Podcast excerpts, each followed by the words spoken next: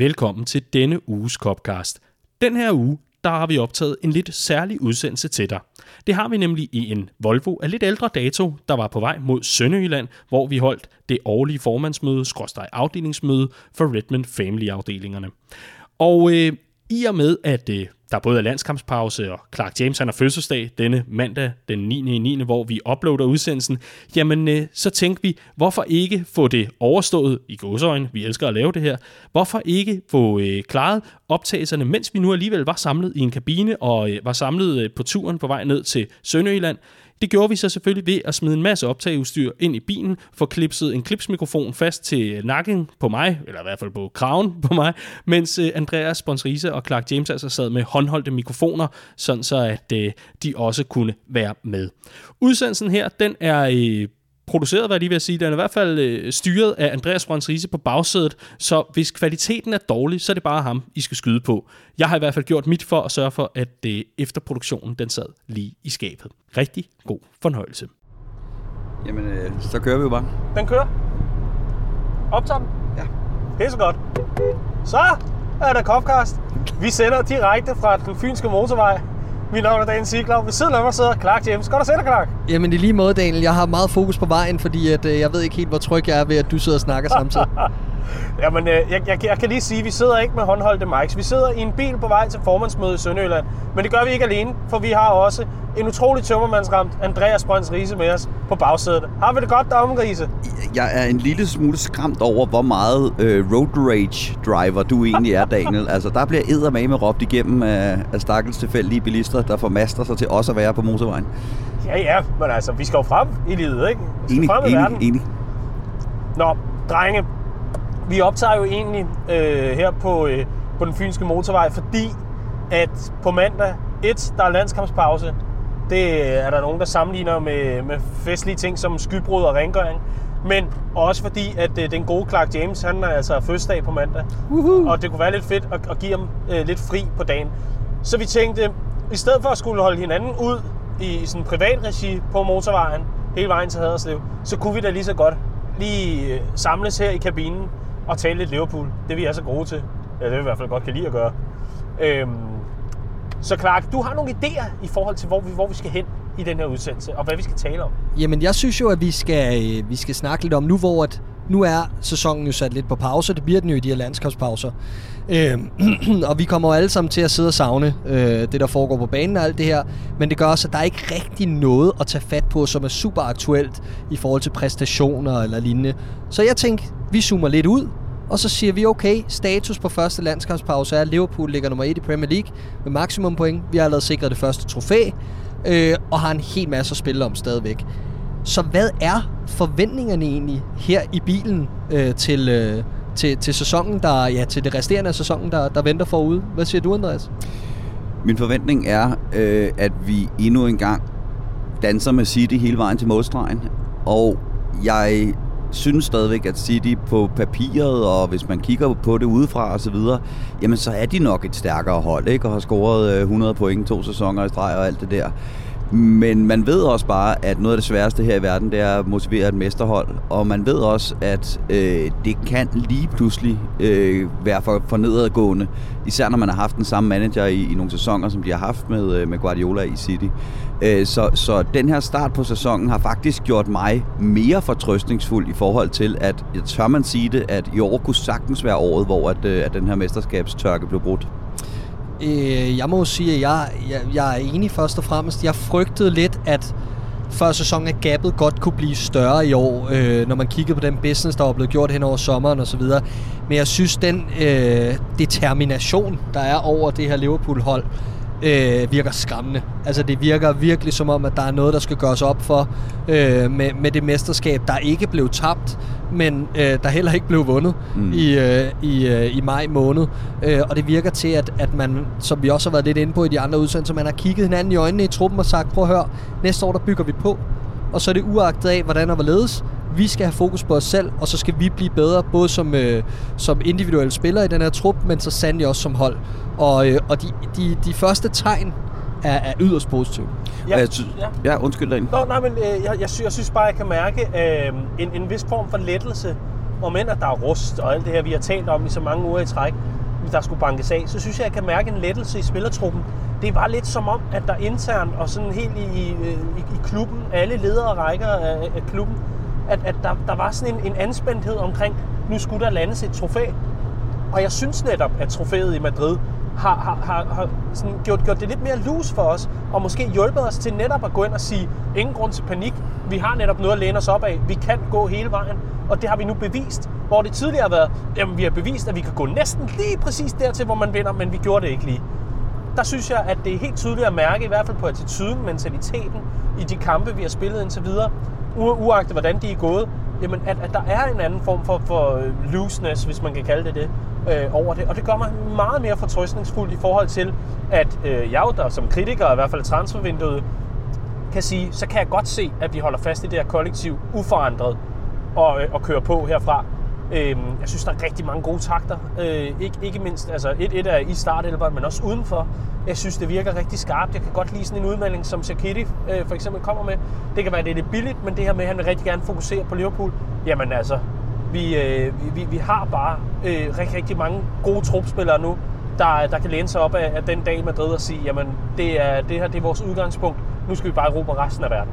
Jeg er enig, og, og, og lige præcis derfor betyder den her Supercup også meget mere, end hvad øjet ser, øh, øh, hvis du spørger mig, fordi det var ligesom måden at cementere på, at det her det var ikke bare en engangsforestilling, at vi gik ned og vandt i Madrid, og så var det ligesom det fluke, øh, den, den engangsforestilling, som, som kommer over de næste 15 år. Altså det her det er et hold, der er bygget op til at vinde trofæer, det er et hold, der er bygget for at blive serievinder. Øh, og, og jeg synes, fundamentet er lagt. Det blev det i Madrid. Vi starter så sæsonen med at øh, på, på ren og skær mentalitet og, øh, og, og marginaler og vinde over, øh, over et Chelsea-hold, som har revet mange pokaler i det år 1000 men at, at, at vinde over dem i en så tæt kamp, som det endte med at være nede i Istanbul, øh, det siger for mig rigtig meget. Øh, og igen, meget mere end hvad også ser. Og så er det bare så vigtigt at, øh, at bygge på med det næste trofæ så hurtigt efter, at lægge fundamentet for, for den sæson, der er forude. Og apropos det der med at løse lidt på skuldrene øh, over at vinde trofæ, så, så vil jeg i den grad også sige, at det var Supercoppen også med til at gøre. Det her med, at så løsne man endnu mere på skuldrene og sagde, så er vi ligesom i gang med den nye sæson. Øh, og, og roll on, hvilke udfordringer og hvilke ja, challenges vi nu står overfor. Ikke? Og samtidig synes jeg, det er meget interessant, som, som, som du siger her, Clark, og jeg er helt enig i, at det er nu, det her Liverpool-hold skal rive de her trofæer. Mm. Det er bygget op til, at, øh, at nu er der gået hul på bylden, og vi er et af Europas bedste hold, og nu, nu skal der være something to show for it. Men samtidig så må jeg jo også indrømme, at når jeg sidder og ser diskussionen her på, øh, på de sociale medier og, og andre steder, at hvis det her blev en sæson, hvor Liverpool blev nummer to i Premier League og gik i kvartfinalen i, Champions League og kun vandt den her Supercup, så er jeg heller ikke bekymret. Og det synes jeg også er en pointe i sig selv, det her med, at vi har både en trup, der skal vinde noget nu her på kort sigt, men samtidig kan man jo kan man vel ikke tænke sig andet end, at Jürgen Klopp har bevist med det her trofæ sidste år, Champions League-trofæet, at han er i stand til at købe stort ind og få det til at tælle.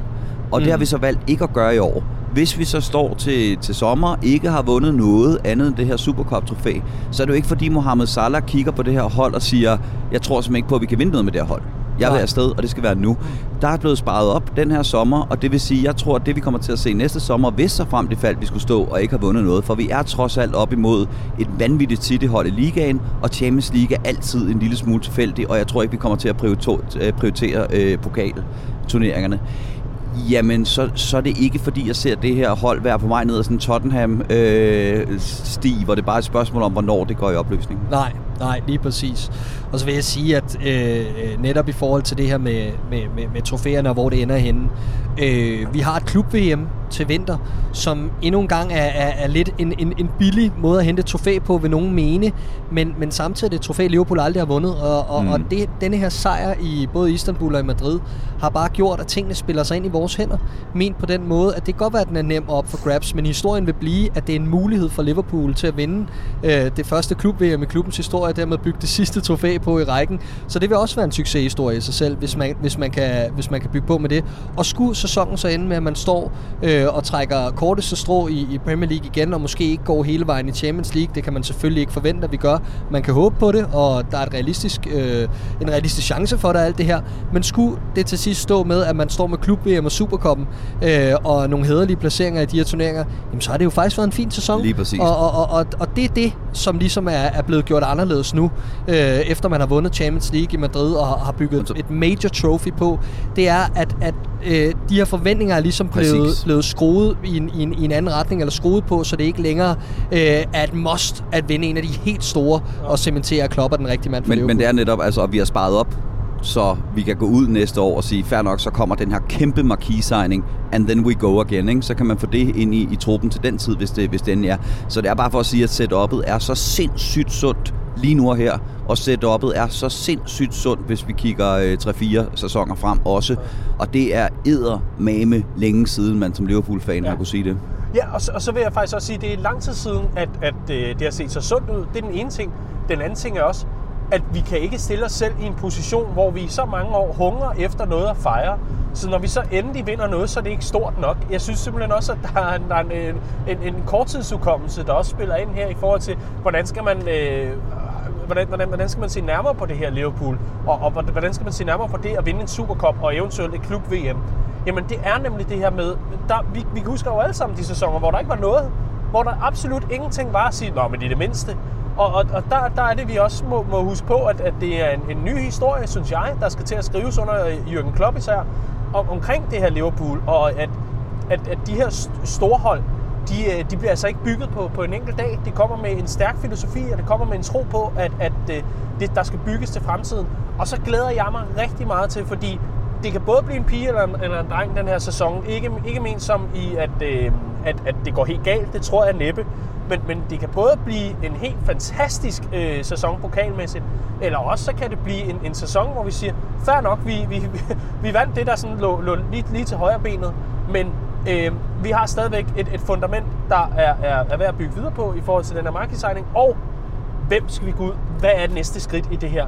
Og det der er altså ikke mange andre klubber i Europa, der lige nu kan. Der er rigtig mange klubber lige nu, der er i gang med at prøve at renovere huset, øh, eller, eller prøve at se, hvor meget rød er der inde i, i, i fundamentet, som det ser ud lige nu. Ikke?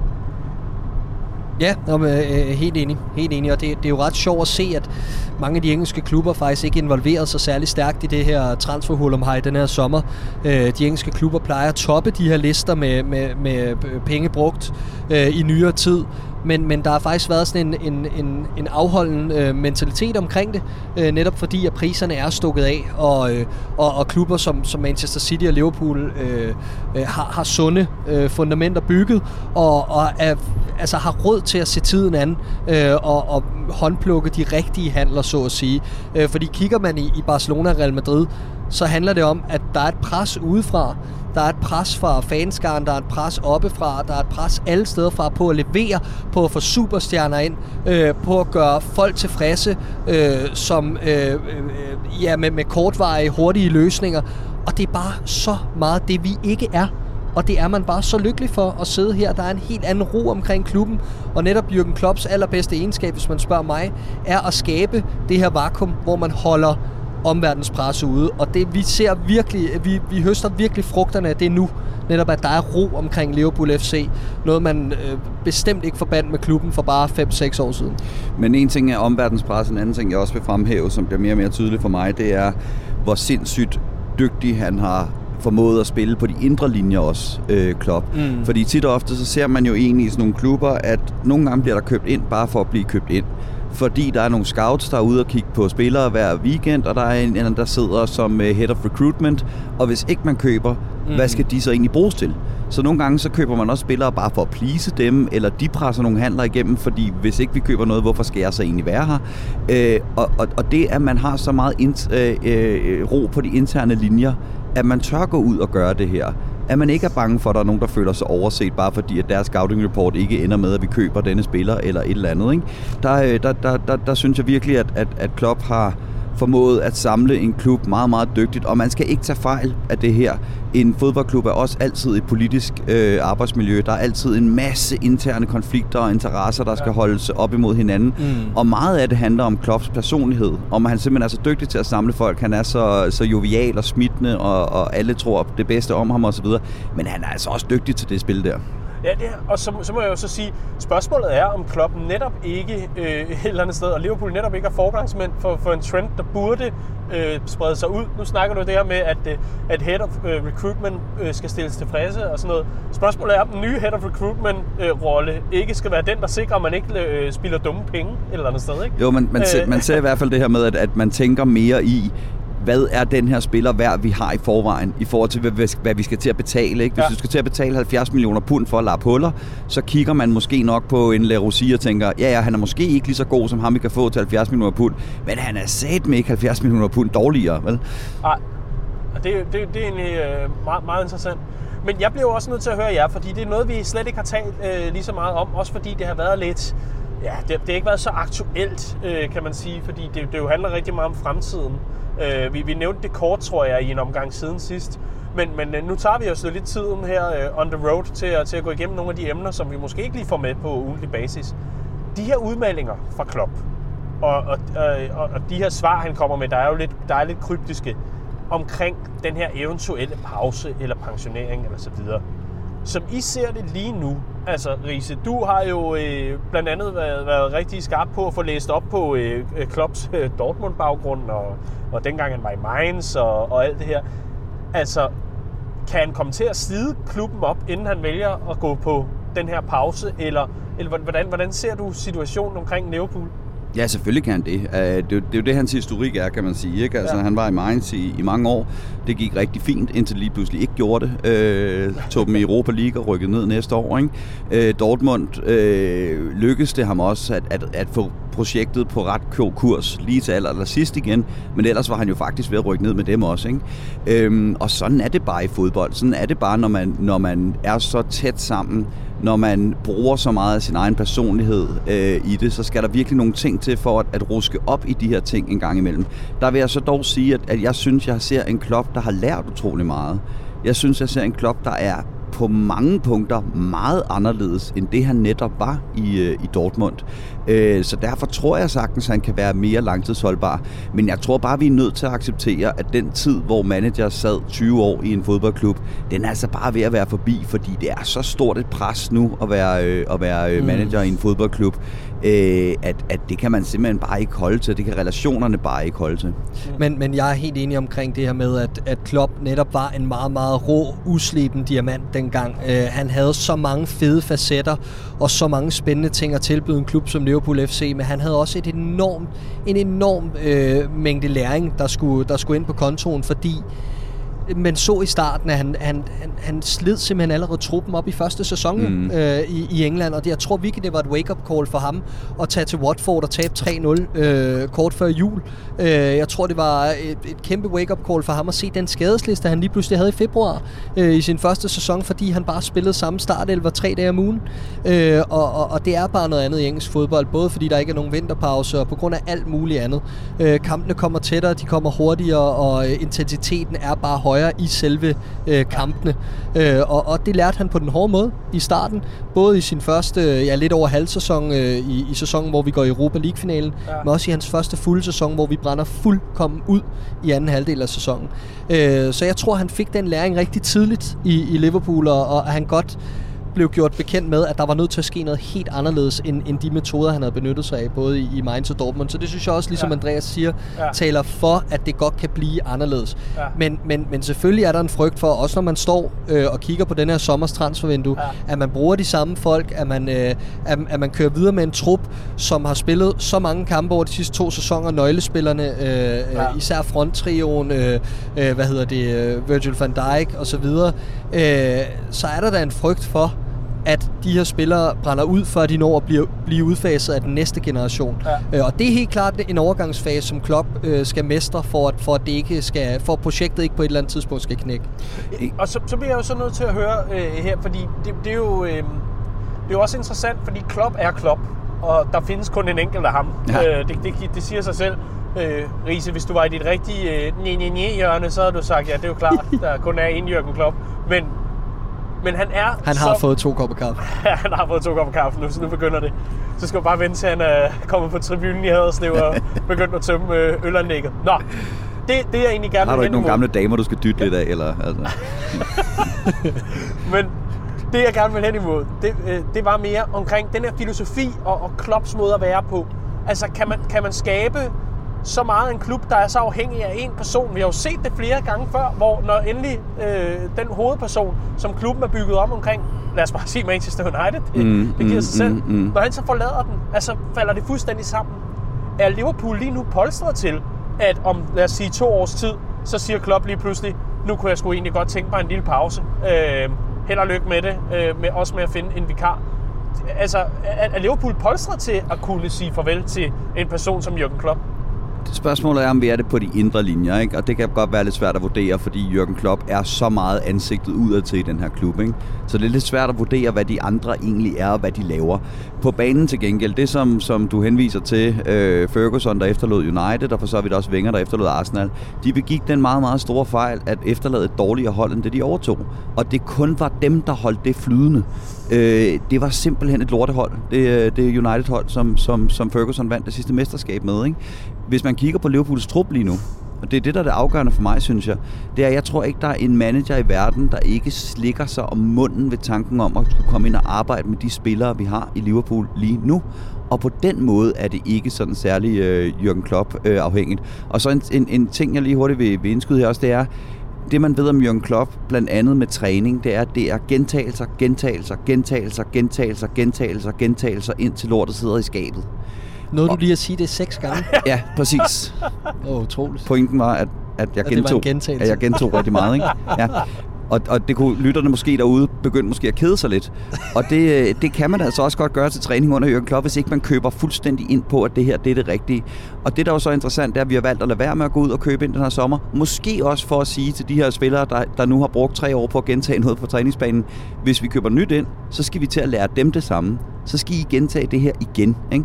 Så nu kan vi rykke videre til at kunne nogle nye ting. Og noget, jeg synes var rigtig interessant mod sidste sæson, Øh, særligt i den her øh, Cardiff-kamp, hvor at vi ikke rigtig kan få hul på bylden. Og så lige pludselig, så, øh, så i pausen, der går, går Henderson hen til Wijnaldum og siger, næste gang der er hjørnespark, jeg har lagt mærke til sådan og sådan. Ikke? Vi er begyndt at løse rigtig, rigtig mange flere problemer på banen selv. Og mm. det er også en måde at holde sådan et projekt frisk på, at hvis man er vant til at være i fjernstyret 300% fra trænerbænken, hvis man så begynder at løsne lidt op og sige, drenge, i er faktisk gode nok fodboldspillere nu til, og I er kloge nok til, at I kan løse mange flere problemer inde på banen selv, så er det også en måde, og jeg tror, det er noget, Klopp har lært som træner. Også bare et sympatisk træk, øh, hvis, hvis tilfældet er, som du beskriver det, Andreas, det her med, at vi løser mange ting internt. Et rigtig sympatisk træk i en, øh, i en hysterisk moderne fodboldverden, hvor mange ting løses på transfermarkedet. Det her med selv at kunne, altså, øh, at spillerne kan vokse, at, at det her fællesskab, det gror sammen, øh, og, og, og at der, der hele tiden opstår nye måder at løse problemerne på. Det synes jeg er, en, er fantastisk, hvis det er sådan, det ender. Man skal dog ikke være blind for, at, at på et eller andet tidspunkt skal vi ud og løse nogle, nogle flere Jo, ting. jo, øh, og man skal heller ikke være blind for, at det var noget af det, der gik sindssygt galt for Arsene Wenger til sidst. Det her, Ja. det var, han, han slet ikke coachede sine spillere. Yes. Han havde en eller anden filosofi, der var, at spillet tilhører spillerne, så det finder I selv ud af. Og den, den vej skal vi jo heller ikke ned af, vel? Nej, helt sikkert. Øh, og så, så vil jeg bare lige gribe en bold, øh, som, som, som du, du kastede op før, Andreas, i forhold til det her med, hvis, hvis folk sidder derude og bliver øh, sådan bekymret på, på, på vegne af, hvordan Klopp efterlader det her Liverpool-projekt. Øh, fordi du siger det her med, at, at så rykkede han ned med Mainz, så han var ved at rykke ned med Dortmund og sådan nogle ting. Så siger du også det her med, måden han efterlader holdet på, altså spillertruppen osv. Mm. Fordi der er ingen tvivl om, at det han efterlod i både Mainz og Dortmund var meget bedre end det han overtog. Øh, Ja, så, så, så, så det er en anden situation. Og kigger man på de to klubber i årene efter Klopp er, er, er, er taget væk, så har han simpelthen gjort så alvorligt godt et fodarbejde, så fundamentet i begge klubber var så meget bedre end det han overtog. Så det er også bygget til, at der, i, i langt, øh, eller der er langt større chance for, at der kan komme langsigtet succes øh, i, i, i de her klubber, hvorimod at, at øh, mange topmanagers efterlader øh, en, en, en synkende skude, som, ja. som vil tage mange år at gen, genoprette. Mourinho.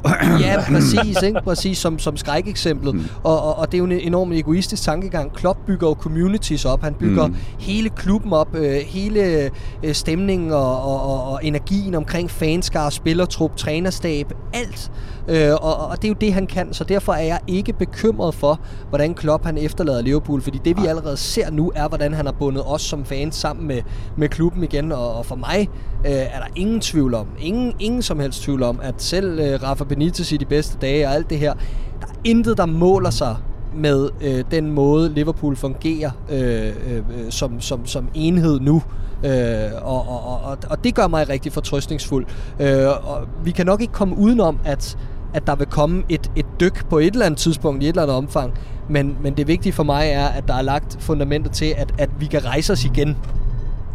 Ja, og, og så synes jeg egentlig også, at øh, hvis, hvis vi kigger på, på de sidste par år, øh, i forhold til resultaterne, se hvad Anfield er blevet for et sted, øh, se, se hvilke statistikker, der kommer lige for tiden. Bobby Firmino, den mest scorende brasilianer i Premier Leagues historie. Altså, ja, så kan man sige, at det måske ikke en liga, der er blevet overrendt af brasilianere sådan historisk set, men alligevel, altså selv ham, der bliver kritiseret for ikke at score nok mål, han er altså den, der er mest scorende i den her liga. Mm. Ikke? Så, så der, der er rigtig mange gode ting at tage med, men det jeg faktisk vil tage, øh, fordi Riese, du siger det her med, at Klopp han coacher sine spillere til selv at kunne finde løsninger og alt muligt andet. Det er en begyndt og, på, og, synes jeg. Ja, og så, og så også, at, øh, at han, øh, han er, øh, også, også er, er dygtig til at få bygget de her communities op omkring øh, de klubber, han er i. Jeg synes jo også, at, at det rækker ud til selve fanskaren jeg synes, jeg kan mærke, at jeg er blevet, og det lyder fuldstændig åndssvagt, når man siger det umiddelbart, men jeg, jeg, jeg synes, jeg er blevet en bedre fan, eller en bedre fodboldfan, fordi, nå, fordi jeg forholder mig enormt nøgternt til det. Han, han er kommet med en måde at tale fodbold på, som øh, jeg ikke har været vant til hidtil ja. i min tid som Liverpool-fan. Og ja, det er måske fordi halvdelen af tiden skulle man brokse over, at der var den ene pade efter den anden, der rendte rundt og ødelagde det for de andre, eller hvad man nu lagde af analysen. Nej, jeg, jeg, jeg, jeg synes et eller andet sted, han også har lagt en eller anden form for grunduddannelse til os fans, og jeg synes, det er meget slående, den måde, vi faktisk diskuterer fodbold på, er blevet så markant bedre. Ja, der vil altid være brødende kar i, i, mm-hmm. i, i bæret her, men, men jeg synes et eller andet sted, det er også meget slående, at der er kommet så stor opbakning til noget, hvor der kommer en ind fra siden og siger, giv det tid, med, med en fanskar, der siger, vi gider ikke give mere tid. Mm. Vind for helvede, ikke? Altså, så, så et eller andet sted, så, øh, så, så må jeg sgu sige, han, han har efterladet også noget hos os, der måske, tror jeg, kan lette presset på en ny manager efter Klopp. Ja, ja. Netop fordi, at der er så solid opbakning, og netop var, jamen prøv at høre, vi har haft øh, sådan en tysker, der kom ind før med briller, og vi uh, trackede hans fly hele vejen fra Tyskland til England, og han kom med alt muligt med inden for fire år, og ja, han leverede jo faktisk, så selvfølgelig har vi tiltro til dig, bare roligt, vi står lige bag dig, ikke? You'll never walk alone. Det jeg synes jeg alligevel også er, er værd at tage med i uh, eftermælet, om ikke andet. Jeg er enig, men, men jeg kan ikke helt genkende den der med, at fanskaren ikke havde tid, da Klopp kom. Jeg, jeg, jeg synes egentlig, at Liverpool var klar til at sige, jamen vi har brug for en solid genopbygning her. Og den mand, vi har valgt til at stå i spidsen for det, han har vundet trofæer. Vi tror på, at det her det er en af verdens bedste managers, hvor vi tidligere har skulle slås med fucking Brendan Rodgers og Roy Hodgson og rent mig i røven, ikke? Mm. jamen så kom der her en mand, hvor der var grund til at tro på, at give ham her 3-4 år, så kan det her blive rigtig, rigtig, rigtig godt. Ja. Der var ingen der troede, bortset fra, øh, fra øh, ja-hatte i størrelsesorden Clark James, der, øh, på, at Roy Hodgson, hey, hey, hey. at det nogensinde skulle blive godt under ham. Ikke? Altså, ah, det troede jeg sgu heller ikke på. Hold kæft, men det er, det fake news, det Det er klart, at sådan en mand gider man fandme ikke give fire år og stå stille og roligt og sige, øh, støt nu drengene og tro på det, og du er ikke en rigtig fan, hvis ikke du er positiv. Ikke? Altså, øh, der, der tror jeg mere, at, at, at under Jürgen Klopp, jamen der har man haft den her følelse som fan af, at det her, det er en mand, der passer så perfekt ind i klubben, og det er en mand, som jeg har altid i verden til at give de 3-4 år, som han skulle bruge på at bygge det op. Præcis. Ja. Nå, men det var i hvert fald øh, Jürgen Klopp, den dag han måtte forlade os. Øh, nu, nu har vi øh, næsten skrevet nekrologen, hvad jeg lige vil sige, men øh, der er i hvert fald rigtig mange pæne ting at sige øh, i allerhøjeste grad, og, og det går rigtig godt. Men, men vi skal også lige, fordi der, der bliver heller aldrig tid til den her snak, så det var, det var noget, du sagde, Clark. For fan, gutter, altså det er jo noget, vi selv snakker om øh, på poppen, når vi, når, når vi ses med, med, med de andre drenge og, og, og piger og så videre. Det er lidt, hvem, hvem er vores favoritter, og hvem har vi øh, godt øje til lige for tiden og så videre. Og, og, og så sagde du, Clark, lad os da prøve at lave nogle top 3'er eller et eller andet over Ja. nogle Liverpool-spillere lige nu, hvor man med, med, med ægte fanhjerte kan gå ind og sige, ham her, han, øh, han er altså en, en solid øh, Og- træer, ja, og så videre, så videre. Ja. ja, og grunden til, at jeg, jeg egentlig smed den op, var, fordi jeg, jeg så den på Twitter et eller andet sted, hvor Ja. der var en masse forskellige svar, og så tænkte jeg selv over, jamen jeg kan jo vælge 10-15 spillere for den her trup, Lige og det er jo det, præcis. der er så fantastisk. Ja. Og øh, jeg håber et eller andet sted, at vi er dybt uenige, øh, eller har nogle forskellige bud på ja. det, fordi jeg er helt sikker på, at jeres top 3 lige så godt kunne være min top 3, men det kunne bare være sjovt at høre, øh, Ja. hvad der ligger til grund for, at man svarer øh, de, de, de tre spillere. Øh, fordi helt seriøst, øh, jeg sad faktisk med den, og så tænkte jeg, Jamen, der er, der er 9, 10, 11, 12 spillere, jeg kunne vælge her. Mm. Ja. Og, og det er jo helt utroligt, ikke? ja. Fordi Men, øh, hvornår har det sidst været sådan? For bare 7-8 år siden, der, der sad vi alle sammen og sagde uh, Steven Gerrard og ja, uh, Dan Lager og øh, Alex så, Sissoko. så var der ligesom så, så, var der, så var der frit spil om den sidste plads, ikke? Men, men, men, men, men det var ligesom det var helt sikkert, at vi alle sammen ville have de, de to sammen i top 3. Det tror jeg ikke, vi har nu. Nej. Skal vi, skal vi starte fra bunden? Jeg vil gerne komme med en træer så. Så kom. Skal, jeg- skal jeg lægge ud? Så kom. Nummer tre på min liste, det er Fabinho. Ja. Jeg Okay. synes, øh, det er rigtig, rigtig interessant. Han har været, øh, det, det, jeg tror, der er så løst oversat som øh, meget vokal. Det er ikke på banen, jeg snakker om. Det er altså udenfor. Jeg synes, at øh, i de seneste mange interview, han har givet, der har han øh, virkelig prøvet at, at give nogle forklaringer på, hvordan øh, han, han, han selv synes, øh, starten var den her lidt øh, mm. underlige start, men han var blevet købt ind, og alle havde jagtet ham, især United, ikke? Øh, endte med Fred, tillykke med ham. Øh, men men at, øh, at, at havde jagtet ham og så videre, hvorfor fik han så ikke den spilletid? Og jeg synes, han har været rigtig, rigtig øh, fed at høre på uden for banen i forhold til hans opfattelse af, af sin egen situation og så videre. Og så er der bare det spilmæssige. Jeg synes, jamen jeg kan ikke huske, hvornår vi sidst, og det kan jeg jo så godt, men jeg kan ikke huske, hvornår vi sidst har haft så meget styr på en, en sekserposition, som efter han er kommet til. Det er simpelthen en fornøjelse. Jeg har set det ene øh, quarterback Tom Brady øh, projekt efter det andet nede på den position, og Klopp begyndte at åbne op for det med Lallana, der begyndte jeg, nej, nej, nej, nej, nej, nej, nej, fordi Fabinho, han er for mig at se fuldstændig guddommelig øh, på den position. Jeg er simpelthen så vild med ham lige for tiden. Han, øh, han ender på en solid tredjeplads hos mig. Det er så fedt, at vi har snakket om, at Liverpool havde brug for en oprydder til den der midtbane, ikke? Og det vi har fået, det er et fucking enmandsdiskotek. Altså, han er oprydder, han er dørmand, han er bartender, der serverer øh, de lækreste drinks direkte i fødderne på, øh, på Salah. Ja. Og så han kunne hjælpe med også DJ'en, der kan sætte hele tonen for en fest, ikke? Øh, her øh, i betydningen en fodboldkamp. Han, han, er, øh, han er fantastisk. Ja, men det er i hvert fald min træer. Næste mand i rækken, er det dig, Clark? Jamen, det kan det godt være. Øh, jeg har sagt øh, Bobby Firmino. Bobby på, Firmino. på min tredje plads. Øh, behøver jeg overhovedet at, at lægge noget på det, du lige sagde, Andreas, med DJ og øh, øh, øh, bolde til Salah og øh, drinks i baren og det ene og det andet og det tredje? Han er jo simpelthen et øh, fænomen uden lige. Øh, han er nok den mærkeligste fyr i truppen, vil jeg tro, øh, Mm. ude for banen. Ah. Og jeg tror samtidig, at han er den mest elskværdige af dem alle sammen. Øh, simpelthen så uselvisk øh, på banen, øh, at det, det halve kunne være nok. Og, og spækfyldt med kvalitet og fantasi. Og øh, jamen bare, vi, vi var inde på det i sidste Copcast, ikke? En, øh, han er verdens bedste til et eller andet, og vi ved ikke helt hvad. Men han er i hvert fald verdens bedste Bobby, og det fik vi også cementeret sidste uge. Så, øh, så ja, Bobby Firmino på min tredjeplads. Det er meget sjældent, man i manager har en spiller, der har 20 work rate og 20 i flair, ikke? øhm, Og 20 i tackling. og 20 i tackling og 20 i teamwork, ikke? Øh, men det, det er Bobby Firmino. Ja. Grise. Jamen, jeg skifter mening øh, cirka hver dag øh, omkring den her liste, fordi det er bare et hold af helt fantastiske spillere, øh, og jeg elsker hver en af dem. Men øh, hvis jeg skal pege på en lige nu, dagsformen, så siger jeg øh, Gini Wijnaldum. Alright. Og det er, øh, da jeg sad sidste år og kiggede på den her midtbane, øh, igen er det lidt sådan en spiller, hvor man tænker, han, han er verdens bedste til et eller andet. Jeg kan heller ikke pege på, hvad det er. Øh, da jeg kiggede på den her midtbane, så tænkte jeg, puha, der er blevet købt godt ind. Og Gini Wijnaldum havde ikke haft en super sæson forrige sæson. Øh, så han kunne lynhurtigt ende som, øh, som øh, sorteper i det spil. Og der gik også rygter om, at han skulle videre og så videre. Og så spillede han sit livs sæson sidste sæson.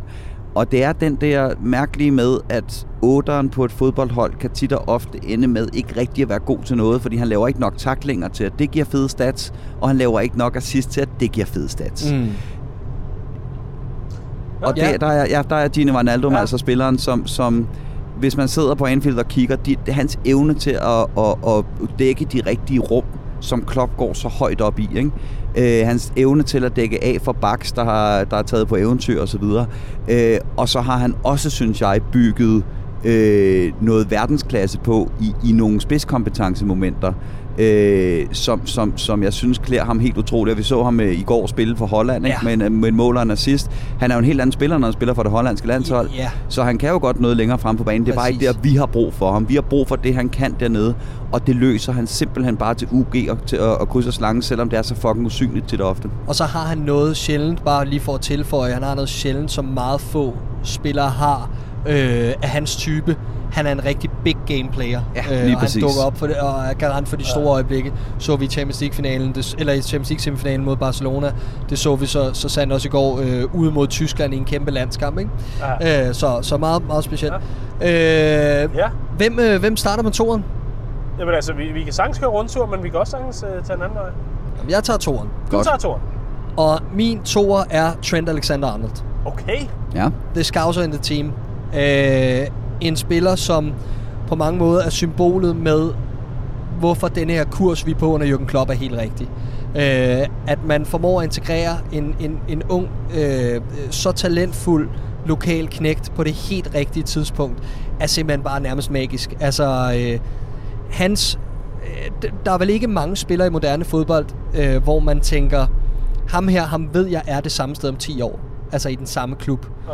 Det ved du med Trent Alexander-Arnold. Du ved, han spiller i Liverpool FC om 10 år. Og det er, det er unikt i sig selv. Både fordi, øh, at det, det ikke er nemt at, at spille sig på det Liverpool-hold, der er nu, kvad dets kvalitet, men ligeledes fordi der er så meget udskiftning rundt omkring, og, og, og det- det kræver en hel masse at holde sig gående i rigtig lang tid og alt det der. Der kan ske skader, der kan ske alt muligt. Du ved bare, at Trent, med det niveau, han har som 20-årig, de finaler, han har stået i, den erfaring, han allerede har nu, og den kvalitet, han har, det potentiale, der er, der ved du, at han er i Liverpool FC om 10 år. Det synes jeg er en vidunderlig tanke, og jeg synes, det er en af kronjuvelerne i det her projekt. Mm. Og jeg elsker ham. Jamen, jeg er helt enig, og han er... Det, der er så fedt ved Trent, det er, at, at han har dårlige perioder. Det har han. Og han er en ung dreng, der stadig skal lære. Men jeg har aldrig set ham gemme sig et sekund på en fodboldbane. Og det er simpelthen bare øh, unikt at have så store cojones. Og især som bak. Mm. Fordi bak er netop der, hvor du som regel får lov til bare at være med. Men det, Trent er aldrig tilfreds med bare at være med. Han vil sætte aftryk på kampene. Og nogle gange, ja ja, så bliver det også for meget. Og, og vi sidder, jeg tror nok, det var... Øh, det var øh, Carragher, der engang råbte til Arbeloa, you're not fucking Maradona, og det kunne godt være, at der var brug for, at der var nogen, der råbte det til Trent en gang imellem. øh, men, øh, men, men det er bare så fedt at se en, en spiller, der, øh, der, der, der har så store kvaliteter, og samtidig bare aldrig nogensinde gemmer sig ligegyldigt, hvor dårlig form han er i. Han, han er jo en, øh, en, en, en... Hans drøm er jo at blive kaptajn for både Liverpool og England. Øh, det, har han, det har han nævnt flere gange i flere interviews osv. Jeg er stadig i tvivl om, han har de der helt afgørende spidskompetencer som leder på banen, når vi snakker en pulje af spillere som dem, der er i Liverpool, hvor der er så mange ledertyper. Men øh, jeg håber, at han kan tage endnu et skridt op. Øh, der er i hvert fald masser at bygge på, og der er masser, der tyder på det. Øh, men jeg tror også, det vil kræve, at han får en mere central rolle på banen, at han spiller længere fremme. Og spørgsmålet er stadig, skal han være midtbanespiller om nogle år? Jeg tror det stadig. Mm. Yes. Jamen, øh, min toer, øh, der har jeg Firmino. Øh, og det, ja, vi har snakket masser om Firmino, men det jeg, det, jeg sådan vil fremhæve allermest ved ham, det er det her med, hvor meget han bare indkapsler Klopps fodboldfilosofi. Det har vi snakket om før med, at gentagelser, gentagelser til gentagelser, presset skal sidde lige i skabet, du skal løse dine opgaver, du skal lave dine lektier, og når du så har gjort det, så har du fri til at lege. Ikke? Mm. Og, og han, Firmino laver bare altid sine lektier, men så er han samtidig den sjoveste at lege med i frikvarteret. Ikke? Han er en gudsbenået skolegårdsspiller, så dybt uforudsigelig, samtidig med, at det er så dybt forudsigeligt, at han altid løber solen sort. Det er altså en, en vanvittig blanding af en, af en, øh, af en fodboldspiller. Ikke? Og jeg har, han har kun vokset i min, øh, i min anseelse efterhånden, som han har fået styr på sin frisyrer, og efterhånden, som han har holdt op med at smide den der trøje, når han scorer, for det var eddermame for dumt. Næsten en kunstnerisk beskrivelse, indtil du smed det hele på gulvet til sidst. Men ja, fantastisk. Daniel, din toer. Jamen min toer. Øh, vi talte lige om Trent lige før, og det at have lederegenskaber eller ej, og det at kunne blive kaptajn. Min toer er Jordan Henderson, og øh, det skyldes ikke frygtelig meget øh, hans, øh, hans boldomgang eller noget andet øh, spillemæssigt. Det handler om mentaliteten her. Det handler om, at øh, jeg kan se en mand, der er vokset øh, 4 meter eller 4 etager, øh, og, og især efter øh, den, den tur i, i Madrid, det gav ham alt. Det fuldførte ham, og, og, og det han, han skulle som fodboldspiller, synes jeg. Dermed ikke sagt, mm. at der ikke er god på for mere, men altså, det, han, han, kan, han kan læne sig tilbage, være den her øh, unge, unge gut fra det nordøstlige England, der, øh, der, der havde en, en drøm om at slå igennem, og så se, hvad han er nu. Øh, han bliver aldrig Steven Gerrard, han bliver Jordan Henderson, og han er ved at bygge sit eget nu. Han er ved at bygge en fantastisk historie om at være brolæggeren mellem nogle forskellige æraer, og jeg synes bare, det er en fornøjelse at se ham øh, løbe rundt lige nu og dirigere, hvor det tidligere har været lidt, jamen mate, er det, gør du det her for at, at gøre det, fordi du har hørt, at man skal gøre det, så sådan den måde, du, øh, du øh, agerer med de andre spillere, den måde, du prøver at, at få organiseret noget, det virker meget mere naturligt nu. Det ligger meget mere som et flair. Øh, jeg er i mange år af jer, når mikrofonerne har været slukket, og vi har siddet og drukket bajer i weekenderne og alt det der, blevet drillet med, at øh, John Henderson var min yndlingsspiller og alt muligt andet, og det var altså tilbage i de helt triste år også. Ikke? Men øh, jeg, jeg, jeg kan med stolthed sige, at han er en af favoritterne øh, stadigvæk. Og, og det er fandme fedt, at det gik den retning for ham, for jeg kunne med mig også godt se ham øh, løbe rundt og være øh, PL Midterklubs øh, anfører lige nu, ikke? Uh, MC Stoke, et eller andet. Det, uh, det kunne det også have endt med. Så jeg er rigtig, rigtig, rigtig glad for vores anfører lige for tiden, og uh, han ligger som klar to om. Uh, på min liste. Og apropos kunstnerisk beskrivelse, altså jeg var jo nærmest lige ved at knibe en tårer, da du, da du var i gang med den her fortælling om Jordan Henderson. Fuldstændig spot on i forhold til det her med at være brolæggeren mellem de her æraer, og, og gør han det, fordi han er blevet bedt om det, eller fordi han faktisk mærker, at han skal være det, og en fantastisk udvikling, han har været igennem. Øh, Ja, jeg, jeg kunne ikke være mere enig, og ja, fortæller bare, opsummerer alt om, om det her klophold, og den her never say never, eller never give up uh, attitude, ikke? eller never say die, never give up, whatever, uh, attitude, der er på holdet, og det er bare vidunderligt. Er der nogen af jer, der lige har set, ganske kort, uh, apropos Henderson, er der nogen af jer, der har set det der Redman TV, uh, ikke vores, gud, uh, det rigtige Redman TV, ikke? Uh, deres uh, klip med ham og Chamberlain, der sidder og ser på gamle skills-videoer? Nej. Nej? Altså af dem selv? Ja, af dem selv som ja, sådan 14-15 år. Hvor der er det der håb. At, bor de den der, hvor han smider bukserne til sidst, Henderson? Uh, det kan jeg ikke huske. Jeg har bare set et ganske kort klip på Twitter. Og skill school der. Ja, præcis i Sunderland. Ja, ja, ja. Men her der er det sådan noget med, så sparker han bolden i et klip. Så ser man sådan et klip med et skilt, der, hvor bolden rammer. Så klipper han tilbage til, han tæmmer den med brystet og sådan noget. Det, her, det er sådan helt forrygende oh, folkeskoleagtigt. Det er virkelig sådan sløje nordøstlige sager der. det er når mor stadig er på stålvandsværket, eller hvad det er deroppe, så, øh, så leger vi ude i parken. Nå, det var ikke det, det skulle handle om. Nej, for det skal handle om, hvem der er vores etter. Og Andreas Brøns Riese, hvem er din favoritspiller i den nuværende liverpool -trup? Du får lige et dyt. Ja, det er yes. godt. Øh, jeg kunne ikke vælge, så jeg har gemt to. Og for mig er de nærmest smeltet sammen. Nej, Nej, det kan du ikke. Nej. Nej, jeg skal nok, vælge, jeg skal nok vælge en af dem. Øh, men ja. det, er, det er Van Dijk og Alisson. Øh, Jamen, du skal vælge og, og, og, en, jo. Og, ja, det, præcis. det er ikke sjov det kommer jeg jo til. Jo. Det kommer jeg jo til. Men, det, men og skal jeg vælge mellem en af de to, så bliver det Alisson. Godt. Okay, lad os høre hvorfor. Øh, det er en position, som vi i den grad har skrevet på. Øh, en guitarspiller, eller? målmanden, ikke? Altså oh. i al min tid som Liverpool-fan har det altid været mere eller mindre fuldstændig håbløst dernede. Øh, vi skal nærmest tilbage til Ray Clemens for at finde en, en, en nogenlunde stabilitet på, på posten, ikke? Og jeg synes, han er så vanvittigt fremragende, og han er så vanvittigt fremragende i alle aspekter af spillet. Og det, jeg elsker allermest ved ham, det vi har fået styr på nu, det er det der med, øh, med, med tændingsniveauet. Det der med, at han, da han kom til, der, der tænker jeg, han kan engang imellem godt være lige en tand for afslappet. Og det så vi jo så også, for eksempel, da han laver den der fejl mod, øh, mod Leicester, ikke? Nu er han simpelthen, altså han ligner en, der render rundt og hører, øh, hører kalypsomusik ind i hovedet. Og når der er brug for ham, så er han der bare, og han reagerer så hurtigt, og han laver ikke nogen fejl, fordi han heller aldrig nogensinde er overtændt i en kamp. Ikke? Han er bare verdensklasse til at ramme lige præcis det spændingsniveau, vi har brug for, præcis når, når, når han skal være der. Og det er måske en af de vigtigste øh, egenskaber at kunne have som målmand i en topklub, hvor man tit og ofte ikke er så voldsomt involveret i mange af kampene. Ikke? Mm. Øhm, så så den, den forvandling, det her hold har fået ja. gennem ham, og så er han samtidig bare en fed person, og hele hans udstråling og, øh, og hans måde at gå til tingene på, ikke? altså den er, den, den, er, den, er, den er helt vild med. Jeg synes på en eller anden måde, at, at han er Øhm, og det her skal ikke siges, det, det, det skal forstås rigtigt, ikke? at øh, der var et meget, meget langt interview med Van Dijk på BBC, og det er noget af det kedeligste, jeg nogensinde har hørt. Fordi Van Dijk, han er bare så laid back, at når han fortæller om sin dag, så er det sådan noget med, at så gik jeg en tur der, og så gik jeg derud, og Model det var fint pro. nok. Lige præcis, ikke? Altså, og, og jeg elsker Van Dijk, især som fodboldspiller, men, men Alisson har lidt mere det her øh, star quality øh, personlighed øh, over sig, øh, som jeg også er, er ret vild med. Ja. Nærmest poetisk at, at få din fortælling af, hvem der er din øh, favoritspiller her, mens vi passerer Lillebæltsbroen. Ja. Øh, Daniel, din tur? Jamen øh, tak. Jeg, jeg vil øh, ganske kort... Jeg sad nemlig i går og læste om øh, Allison i øh, en af de frygtelig mange Liverpool-bøger, der er blevet skrevet efter... Øh, den er slet ikke ligesom din rise, din bog. Men øh, der sad jeg nemlig og læste det her med, at... Øh, øh, omkring det her star quality og, og så videre. Han, han er jo øh, tydeligvis øh, åbenbart ikke født i den rigtige del af Brasilien i forhold til, hvor man normalt bliver øh, sådan opfattet som, er man nok god. Altså man skal jo spille for nogle forskellige Mm, mm, klubber mm, dernede og så mm. videre. Øh, men da han så endelig brød igennem og også kom på landsholdet og alt muligt andet, øh, der, øh, de journalister, der så boede i de større byer, Sao Paulo og hvad fanden det nu er, ikke?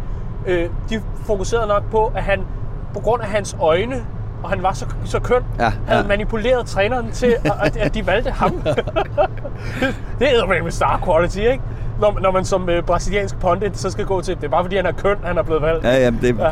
Men han virker bare som, som en fyr, som jeg vil elske at drikke en øl med, bortset fra, at han er blæsende kristen og garanteret ikke drikker, ikke? Nej, Så- nej, det kan jeg love dig for, at han gør, og det kan jeg sætte tyk streg under med historierne om, øh, om øh, som Jürgen Klopp jo kan videre fra, fra Champions League-festen. Ah, det er rigtigt, ja. Både fra, både, fra, både fra bussen, hvor han sidder og drikker sig halvt i hegnet og øh, tuder, øh, men ligeledes med, med, med billedet af ham, der rider på en hest. Nå ja, for fanden. Og, Ja, ja. og, og det ene og det andet, og manden spiller guitar. Jeg Som tror, sagt. han er super flamboyant ude for fodbold. Præcis, som sagt. Så rolig han er på banen. Ham vil jeg så- gerne, tage, så- ham vil jeg gerne feste med, og det tæller også i forhold til det her regnskab. Ja, lige præcis. Det, det, jeg synes, det er et godt valg, Ries. Men, øh, men øh, du siger, den Jürgen Klopp, som øh, han, han skal være sandhedsvidende, den Jürgen Klopp, der netop har været ude og fortælle, at han vågnede i en, hvad, en bus eller en truck, eller hvad fanden det var, da, da Dortmund vandt mesterskabet. Ja, præcis i 11. Ja. Og- Ja, han påstod også, at han kun drak to bajer på den bustur, Ja, hvor han var godt. ved at falde ud, Ja. øh, da han skulle tælle til seks. Ikke? Jo. Men, øh, men ja, nå, Det var, hvor mange han havde fået på bussen indtil videre, han sad og talte. Nå, apropos Jürgen Klopp, ham kan du ikke vælge, Daniel. Nej. Din nummer et. nej, min nummer et. Han øh, har været på listen et par gange nu. Det er Roberto Firmino. Mm. MC Bobby. Øhm, han er for mig at se... I snakker lidt om, at han er sådan øh, he, hele Klopps filosofi indkapslet i en. Der bliver talt om, at han er en, øh, en, den her øh, klassekammerat eller øh, skolegårdsspiller, som både laver sine lektier, men også er fed at være sammen med, og som er gudsbenået til det. Han er jo magiterningen, som I er inde på ganske rigtigt.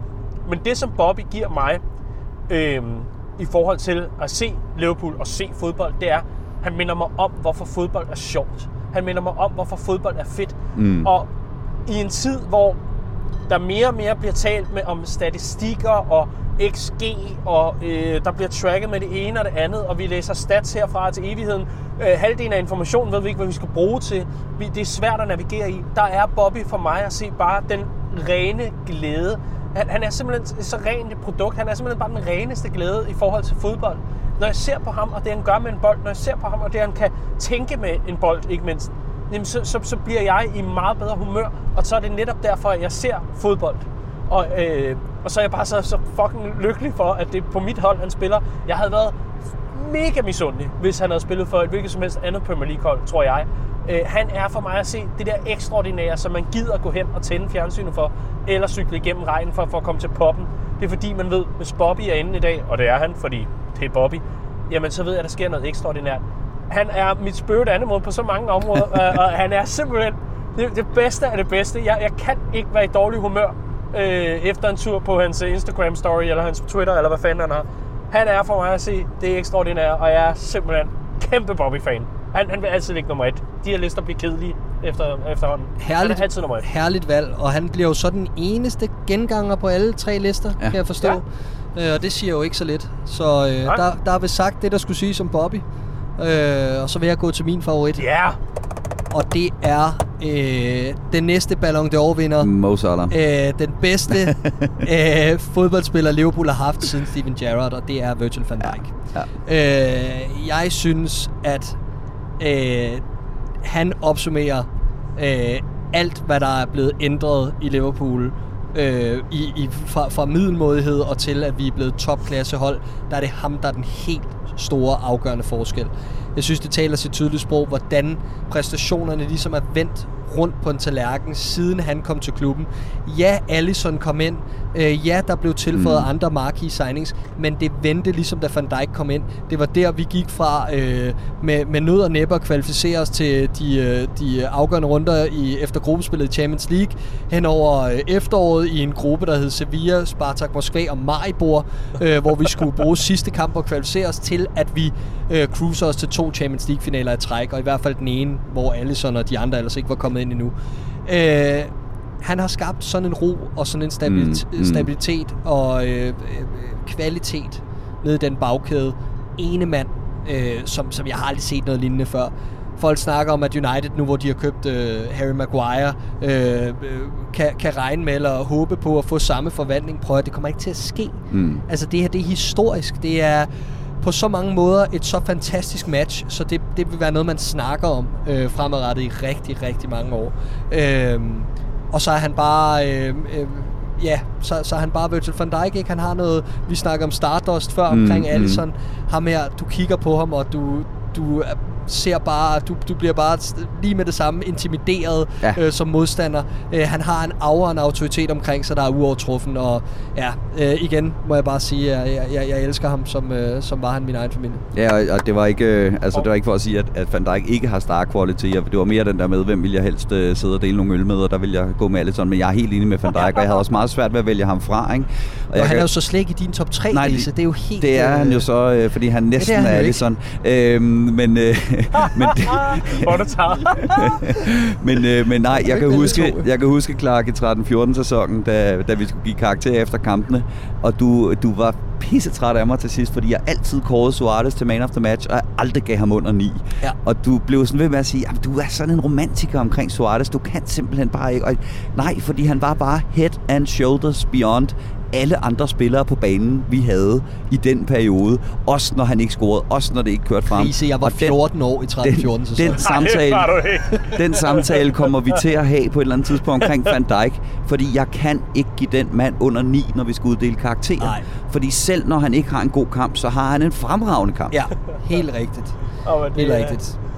Ja. Øh, Ja, og øh, ja, jeg tror ikke, der er så meget mere at sige for, for mit vedkommende til, til, til min top 3. Jeg ved Nej. ikke, om I har andre ting at tilføje. Men jeg kunne godt tænke mig at spørge om noget.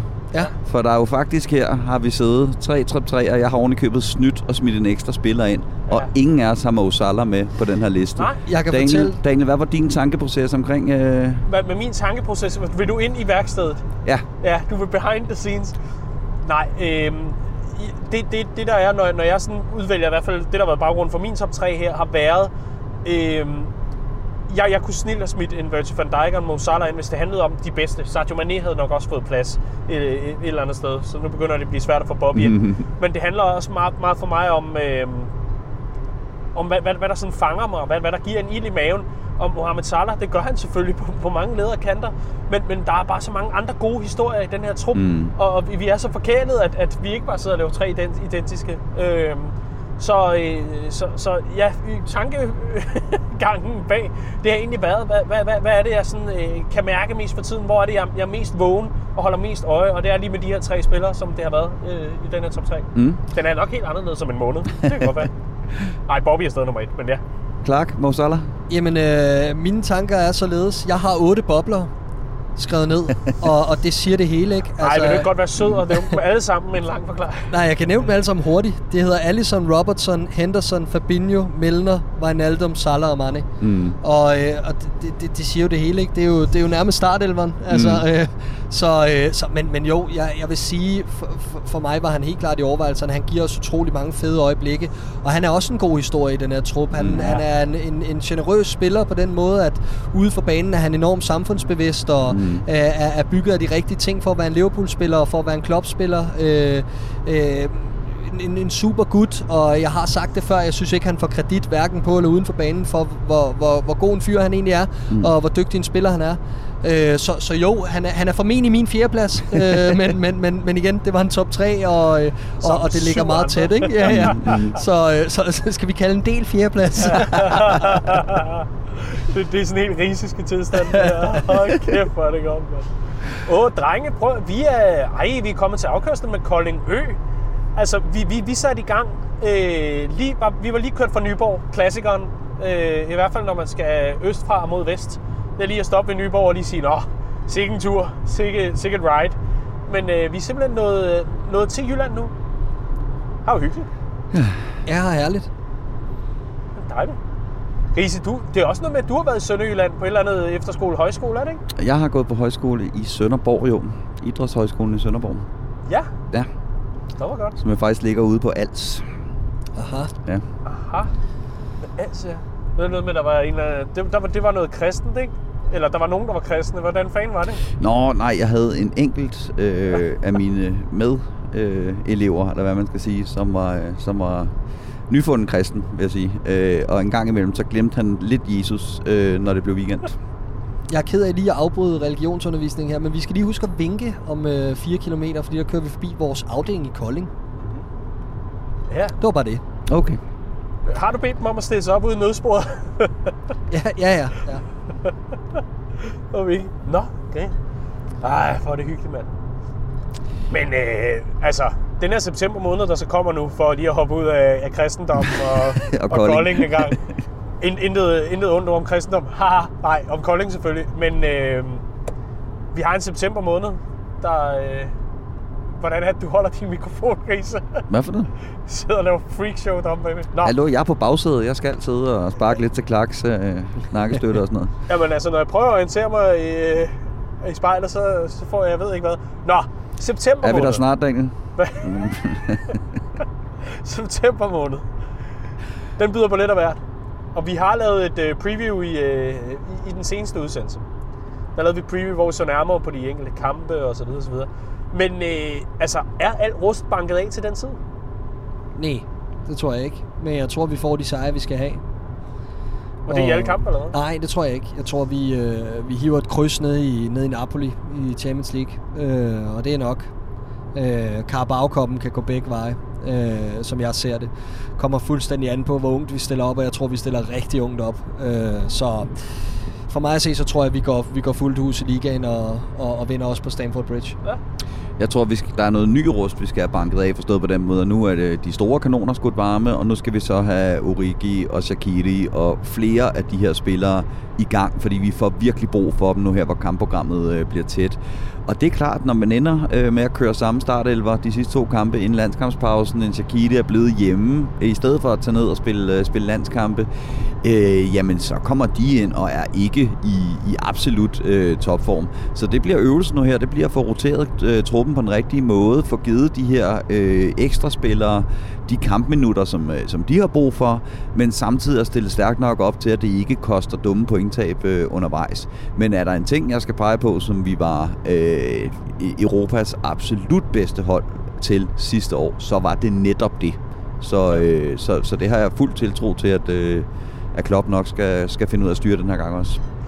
Men øh, Riese, apropos øh, september måned og sådan noget, øh, du laver jo et meget, meget sjældent Clark er ved at låse alle, det det, alle døre her. Men det er godt, men det gør ikke noget. Du må godt låse. Øh, apropos øh, den her måned, du, du er ude med et øh, temmelig unikt show, eller oplæg, om man vil, øh, i forbindelse med Chelsea-kampen. Ja, Der sender vi jo dig til Jylland igen. det er rigtigt, ja. Øh, ja, der tager jeg op til, øh, til øh, Aalborg, øh, hvor Esben Surballe, som jeg har skrevet den her bog, øh, Mentale Monster i Europa Europa, om sidste sæson, sammen med, han er fra Aalborg. Øh, så ja. vi skal op til, til hans hood, øh, og så ned på John Bull til kampen mod Chelsea, og, øh, og snakke lidt om, øh, om bogen, og hvad det var for en, en, en sæson, øh, sidste sæson, øh, og, og alt det her. Øh, så hvis man, øh, hvis man er fra de kanter, og godt kunne tænke sig at, at møde os og snakke lidt med os, eller, eller høre, hvad vi har at sige, eller, eller bare gerne vil se fodbold og, og være på toilettet, mens vi står og bræger, øh, så, øh, så synes jeg, man skal komme på, på John Bull. Ja, stærkt. Det, øh, I, må, I må altså også lige komme til København på et tidspunkt. Ja, ja, jamen, det skal vi nok altså, finde noget af. hvor, hvor, hvor du får noget jysk modspil, det tror du har godt af. der, der er 200% øh, for få jyder i den her bil i forhold til det modspil, du burde have fået i dag. Ja, det er selvfølgelig rigtigt. Der, der skulle have været et kæmpe vredesudbrud omkring den der top 3. Du var ved at ramponere hele projektet der. Simpelthen Hold da som et op. spil klods med jord. Bare hive fire brækker ud på en gang. Ikke? Det er Jeg også- tror, jeg tror, vi kører op over Himmelbjerget nu. Det var en voldsom bak. Uh, Det fungerer ikke rigtigt, når det ikke er tv, vel? nej, Nå. og det fungerer Det ikke fungerer rigtigt, når ikke rigtigt, når det- ikke ligger i Sønderjylland. Flensborgbjerget, eller hvad er det for noget? Det Der står i hvert fald fungerer noget ikke rigtigt, når, når det er en bakke. Altså, hvis jeg skal beskrive det, jeg ser Voldsomt. foran mig lige nu, så er det måske sådan 30 procent af Valby Bakke eller sådan noget, ikke? Altså, det er, øh, Ja. det er ikke, det er ikke Alpdy, skal vi blive enige om det? Nå, Om klar, kan du ikke beskrive landskabet for os? Hvad, hvad ser du? øh, har et- er meget kuperet og øh, grønt. Åh, oh, vi er kommet til Hylkedal V.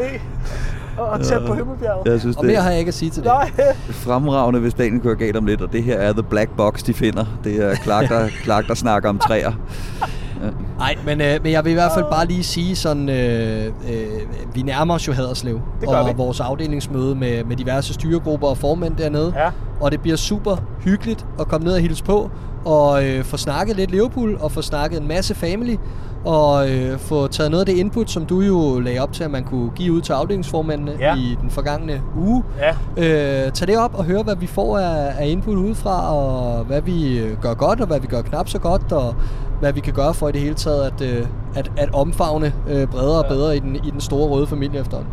Altså, den eneste feedback, jeg får fra København efterhånden, det er, at vi skal have et bedre tilbud på Long Island. Og det synes jeg er, det, det er sgu meget godt et eller andet sted. Så, så ved man da, at man, man er lidt af vejen. Hvor er vores målshots, er det, jeg har hørt mest? Ja. Øh, jamen, Og det er, jo, det er jo bagdelen ved at være blevet så god, ikke? Altså, at, at vores, vores fodboldhold er så godt. Jesus, mand. Øh, altså, når straffesparkskonkurrencerne begynder, så skal du se de øjne, der bliver sendt mig. Øh, er det per mål i straffesparkskonkurrencen? Hold kæft, mand. Jeg var simpelthen så bitter dengang over, at der ikke var målshots, da vi endte med øh, den der straffesparkskonkurrence, der endte 14-13 mod Middlesbrough. Yes. Der havde jeg altså lige set, at jeg skulle være pikkefuld på en tirsdag. Var, var, var det det sted, hvor de stod i øh, Tyrolertøj? Øh, det var på Crazy Kangaroo, ikke? Ja, okay, Ja, så var det ja. det. Det gode Fair gamle stamsted i København. Og vi var, altså, 14-15. det havde ikke engang været sådan voldsomt dyrt for dem, for jeg tror, vi var seks eller sådan. Åh, oh, suveræn. Åh, oh, gutter, mand. Det er, det er, øh, det er simpelthen øh, en sand fornøjelse, men vi, jeg, jeg, jeg, jeg kunne måske godt lige bruge øh, at holde ind til siden og ja, lige, lige få en tidspause eller eller andet, inden vi, øh, inden vi lander. Så har det dog været hyggeligt. Jamen i lige måde, Dan. Og øh, ja, tak for god ro og orden på forsædet. Riese, du var også med. Og det er vi rigtig, rigtig taknemmelige for. Hvornår er vi der? Ja, simpelthen. Sand fornøjelse. Ja, i lige mod dagen. Det her, det er øh, Copcast, og det var Copcast On The Road Edition. Og øh, der er meget mere af den øh, normale Copcast med de normale segmenter osv. osv. Det er der. Øh, lige så snart landskampspausen er færdig. Det her, det var en lille ekstra ting. Øh, en lille fødselsdagsgave fra Clark til alle, øh, alle andre derude. Og tillykke med fødselsdagen, Clark. Mandag Tak, tak skal du have. den 9. september. Tak skal du have. 9. 9. 9. Ja. Det bliver simpelthen kanon godt. Nu drejer vi af ved Christiansfeldt, køber en honningkage, og øh, så bagefter tager vi til gruppemøde. Fornøjelse, gutter. Vi Ja. høres ved. Ja, det var en omgang ud at køre med de skøre her til sidst. Men i hvert fald så håber vi, at du nød udsendelsen, og så lover vi, at vi er tilbage med det gode gamle setup i næste uge, hvor vi kommer til at vende kampen mod Newcastle. Lige ser på, hvordan det er gået i landskampspausen for vores øh, røde drenge, og selvfølgelig ser frem mod en rigtig, rigtig spændende september måned. Tusind tak, fordi du lyttede med. Vi høres ved i næste uge.